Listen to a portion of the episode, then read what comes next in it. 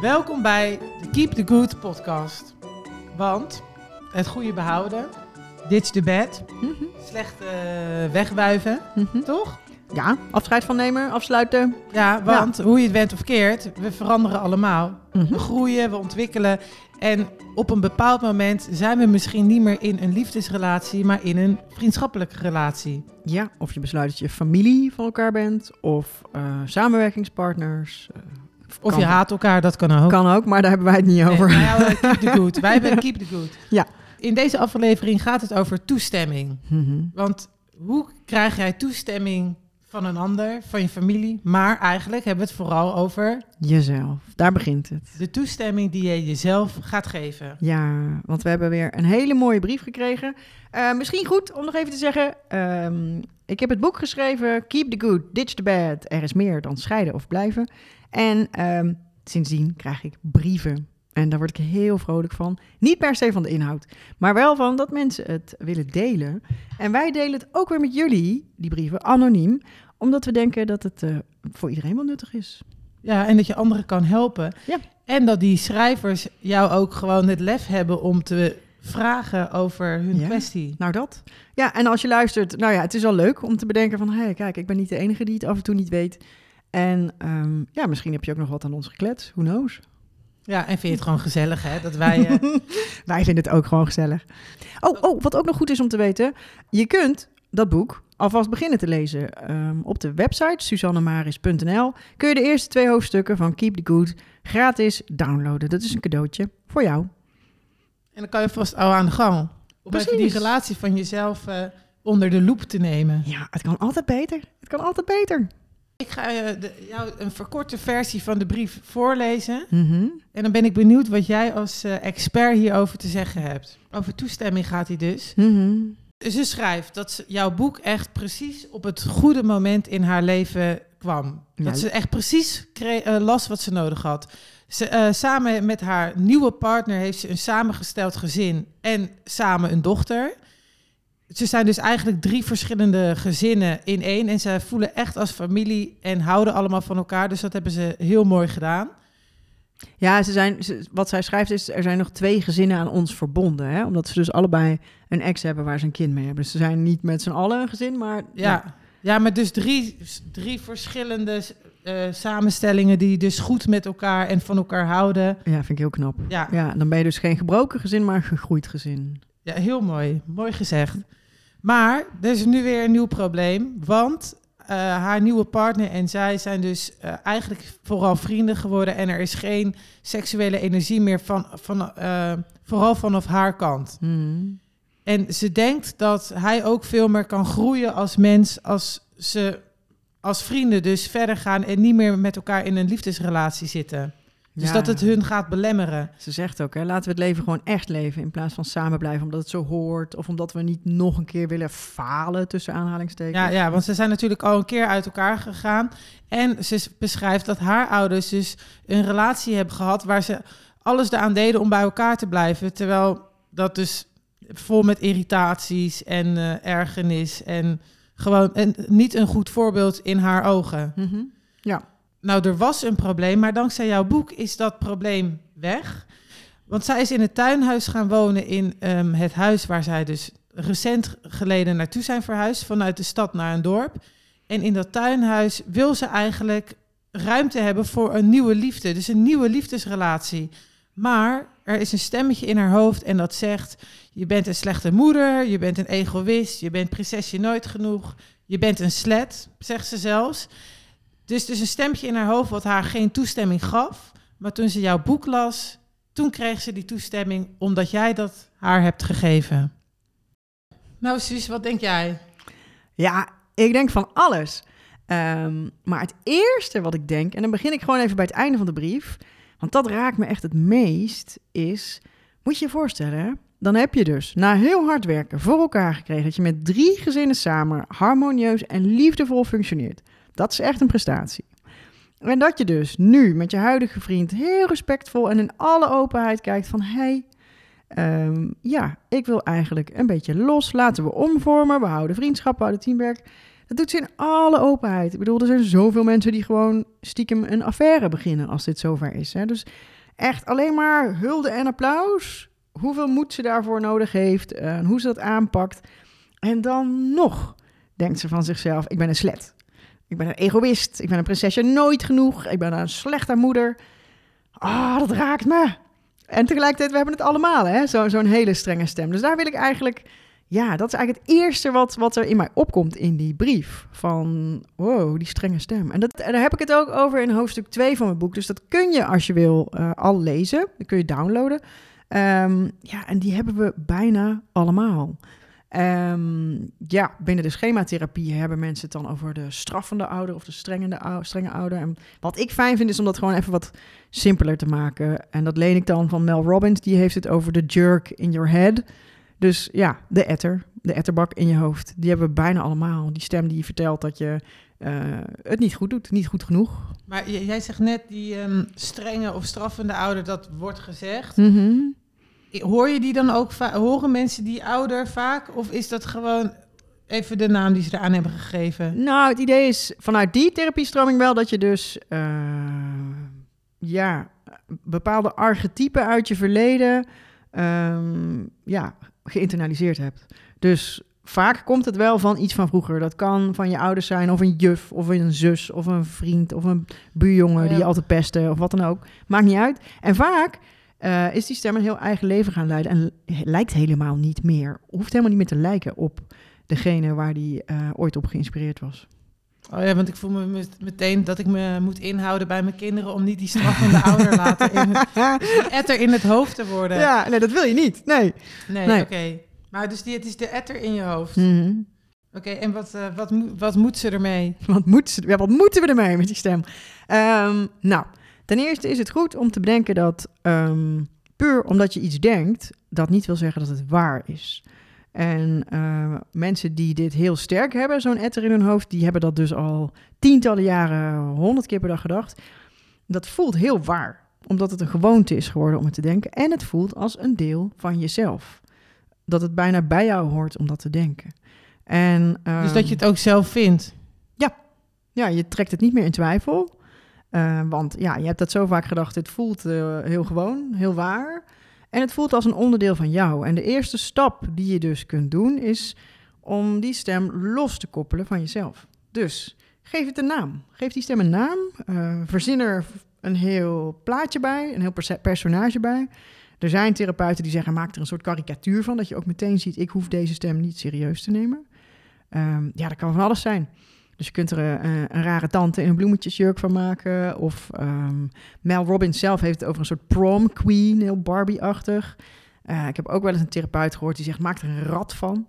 Dat het ook meteen duidelijk is van, oké, okay, ja, dat is niet goed voor me, hier ga ik niet naar luisteren. Ja, dat is stap één. Maar je, hoe onderscheid je dan die stem? Je, mm -hmm. je, je weet wel echt wanneer het die rat of mm -hmm. die uh, queen is. Mm -hmm. Dus dat, dat het niet jezelf is. Ja. Is, ja. het, is het onderscheid er dan dat je denkt van deze eis heb ik bij mezelf? Mm -hmm. Dus dat wat die prom queen heeft. Mm -hmm. En niet bij een ander, bij wijze van spreken. Ja. ja, dat je dus inderdaad merkt dat je met twee maten meet. Ja, dus bij je, ja. je, je, je goede vriendin, nee joh, je bent goed genoeg. En tegen Aha. jezelf zeg je nee, uh, ik moet beter. Ja, dat. Oké, okay, dus zo kan je hem onderscheiden. Ja, ja, en dan wordt het dus... Dit is echt wel, weet je, zeker als je iets tientallen jaren gedacht hebt... dan is dit niet van vandaag op morgen over. Maar ja, je moet ergens beginnen. Dus begin met geef, geef het een stem, maak er een personage van. Vanochtend in een coaching heb ik, uh, hebben we nog, uh, nog een stem Fred genoemd. Uh, ja, daar begint het mee. Zodat je heel duidelijk ziet, oké, we hebben die stem, maar het hoeft niet waar te zijn wat hij zegt. En ik ben het niet. Het staat los van mij. Ja, ja, want als haar beste vriendin zegt: uh, ik, ik word helemaal gek van mijn familie, ik ga in het tuinhuis wonen. Dan zou ze zeggen: hey, Good wat for goed, you. Wat slim bedacht van je. Ja, dan zeg je niet: Oh, slet. Nee. Ja, ja, ja. ja. Dus nee. uh, zo kan je hem dus onderscheiden. Mm -hmm. Ja. ja. En um, ja, dat is dus deel 1. Hè. Je maakt heel duidelijk dat hij los van jou staat.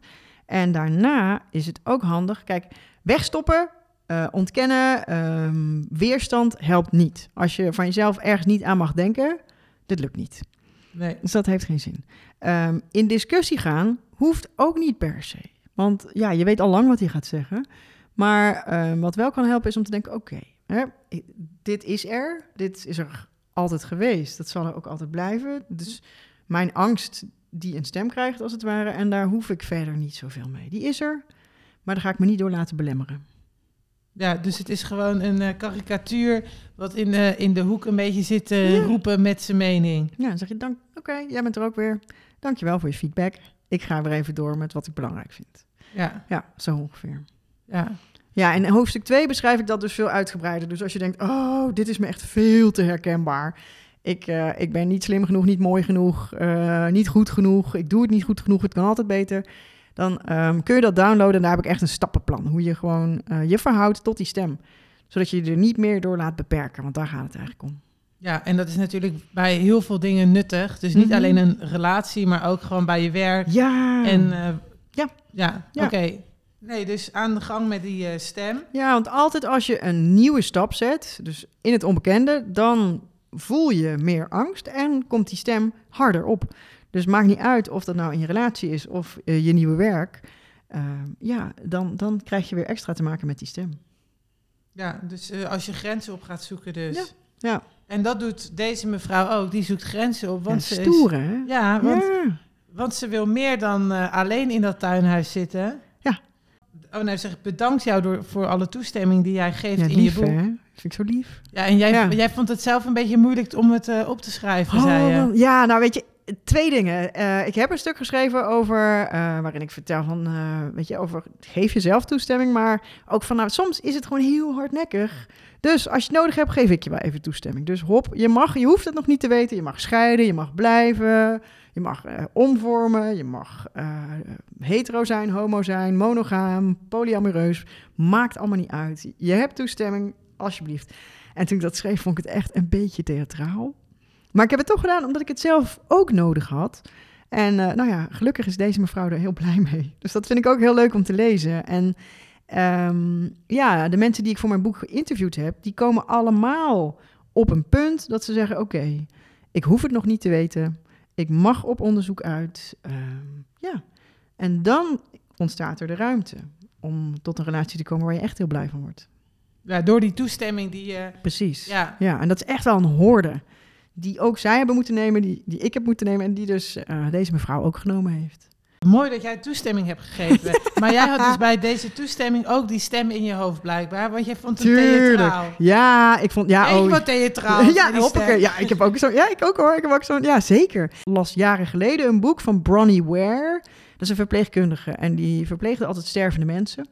En ehm, nou, nadat ze een heel aantal mensen begeleid had, heeft ze dus zag zij van hey, die mensen praten tegen mij over waar ze spijt van hebben, kijken terug op hun leven en ze zag telkens hetzelfde terugkomen. Dus haar boek heet The Top 5 Regrets of the Dying.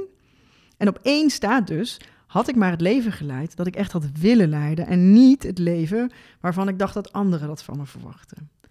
Ja, en dat vind ik zo'n stomp in je maag als je dat leest. Oh, wat erg hè. Op je sterfbed Ja. dat denken.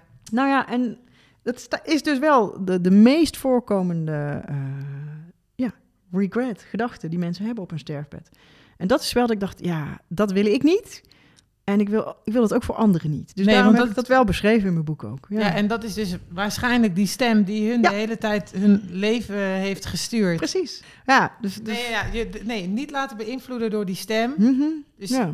het is gewoon een eh, oude vrouw op straat die eh, een beetje eh, bedweterig vertelt wat je moet doen. Niet naar luisteren dus. Het kan een oude vrouw zijn, het kan van alles zijn. Ja, nou, Ja. ik denk dat het dan bij mij toch wel een oude vrouw Het is. is bij jou een oude vrouw op straat. Ja. Die vertelt dat je je kind warmer aan ik, ik nodig uit, wel uit voor kerst. En dan zit ze ook aan het kerstdiner Nou, een beetje eh, commentaar te leveren. Die is er, dat is, die, die hoort gewoon aanwezig te zijn. Precies. Maar we gaan er niks mee doen. Ja, je met je zeuren in de hoek. Weet je, zoals die, die oude mannetjes van de Muppet Show. Ken je die? Oh, ja, die ja, bovenop dat balkon. Een beetje dat. Ja. Ja. en na het kerstdiner, na het toetje breng je er gewoon netjes, naar de verzorgingsthuis. thuis, En daarna ga je gewoon lekker thuis Daarna los trek je nog een fles wijn open. Oké, nee, dus zo gaan we dus om met die stem. Ja. ja, wegstoppen heeft geen zin. Ontkennen heeft geen zin. Het is eh, angst die probeert jou veilig te houden. Want je gaat iets nieuws, onbekends doen. Het zou zomaar kunnen mislukken. En daar wil, wil die stem je eigenlijk voor behoeden. Eigenlijk zegt zo'n stem niets anders dan... doe maar niet. Ja, Ja. en dat heeft, dat heeft deze mevrouw, die heeft gelukkig door jouw boek nu niet het gevoel dat ze het niet moet doen, maar dat het ze mag. heeft het overwonnen. Ja. Ja, Maar die stem komt waarschijnlijk af en toe nog kijken. Maar tuurlijk. Bij Ja. ons allemaal. Ja. En dat is oké. Dat, ja, dat hebben we allemaal. Maar zolang je er maar niet door laat weerhouden. ja, nou, we kunnen allemaal aan de slag dus. Ja, denk het wel. Ja. Oké, nou ik ben benieuwd. Nou ja, en mocht jij nou ook een brief willen schrijven aan ons, dan kan dat op hallo.suzannemaris.nl.